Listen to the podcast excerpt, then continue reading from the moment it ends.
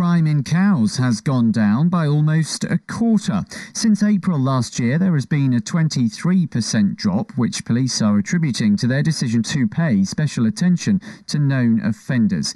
Criminal damage had seen the biggest reduction, with a third less incidents than the previous year. Well, our reporter Chloe Orst has been speaking to Inspector Paul Savill from the Safer Neighbourhood team about the results it's um, a part of the trend right across the island where crime's dropped, but Cowes just seems to have done really well in, in, the last year.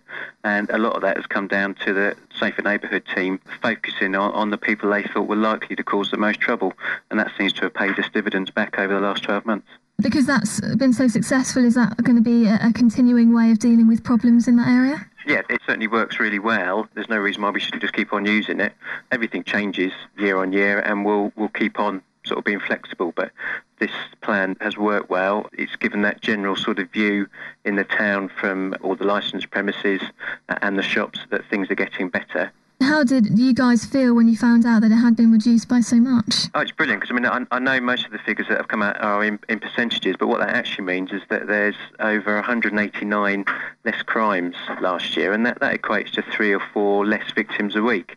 So I mean that's not only good from our point of view, where we're, we're looking at how we've done, but obviously it means less people have been a victim of crime, and there's still a lot of work to do and we still need the help from the community. And Cowes seems to come up to that task really well. So we got a lot of support um, from the town council. There's some great work that's done by um, the environment and neighbourhood officer and his team that sort of works right across the island. And we're going to build up and much better sort of relationships with the schools and stuff. That's being worked on now really for 2009.